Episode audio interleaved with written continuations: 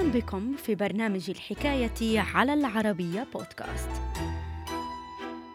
عام 1753 لم يتردد عالم النباتات السويدي كارلينيوس في تسمية جنس النباتات الذي يستخرج منه التبغ بنيكوتيانا تخليدا لذكرى السفير الفرنسي بالبرتغال جان نيكوت الذي ساهم في انتشار التبغ نحو فرنسا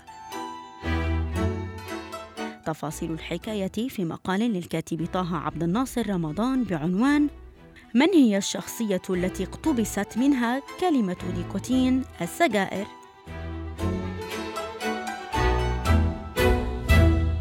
الحكاية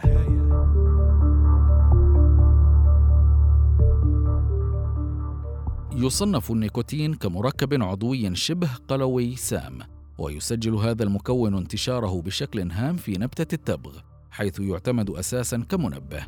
فضلا عن ذلك وعلى حسب العديد من الأبحاث يعتبر النيكوتين العامل الأساسي المسؤول عن الإدمان الموجود بالتبغ. انطلاقا من القارة الأمريكية سجل التبغ انتشاره نحو بقية أرجاء العالم.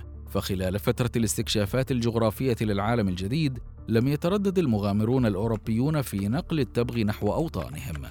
أثناء فترة وجوده بالقارة الأمريكية لاحظ المستكشف الإيطالي الأصل كريستوف كولومبوس قيام السكان الأصليين باستخدام ورق التبغ عن طريق لفه على شاكلة سجائر وحرق إحدى جهتيه من أجل مقاومة الجوع وعلاج أوجاع الرأس. فما كان منه إلا أن نقل بعض أوراق التبغ نحو كل من إسبانيا والبرتغال خلال رحلة العودة إلى القارة الأوروبية. وفي حدود سنة 1559 عين ملك فرنسا فرانسوا الثاني الدبلوماسي جان نيكوت سفيرا لفرنسا ببلاد البرتغال في سعي منه لتنظيم زواج ملكي يجمع بين الدولتين.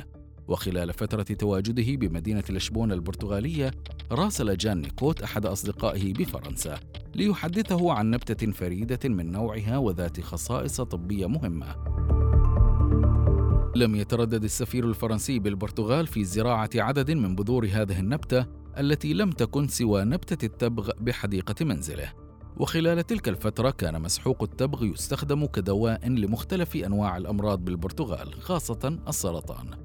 ومع حلول سنة 1560 لم يتردد جان نيكوت في إرسال كمية من مسحوق التبغ إلى ملكة فرنسا والوصية على العرش كاترين دي ميديتشي من أجل علاج آلام الرأس والصداع الحاد الذي كانت تعاني منه.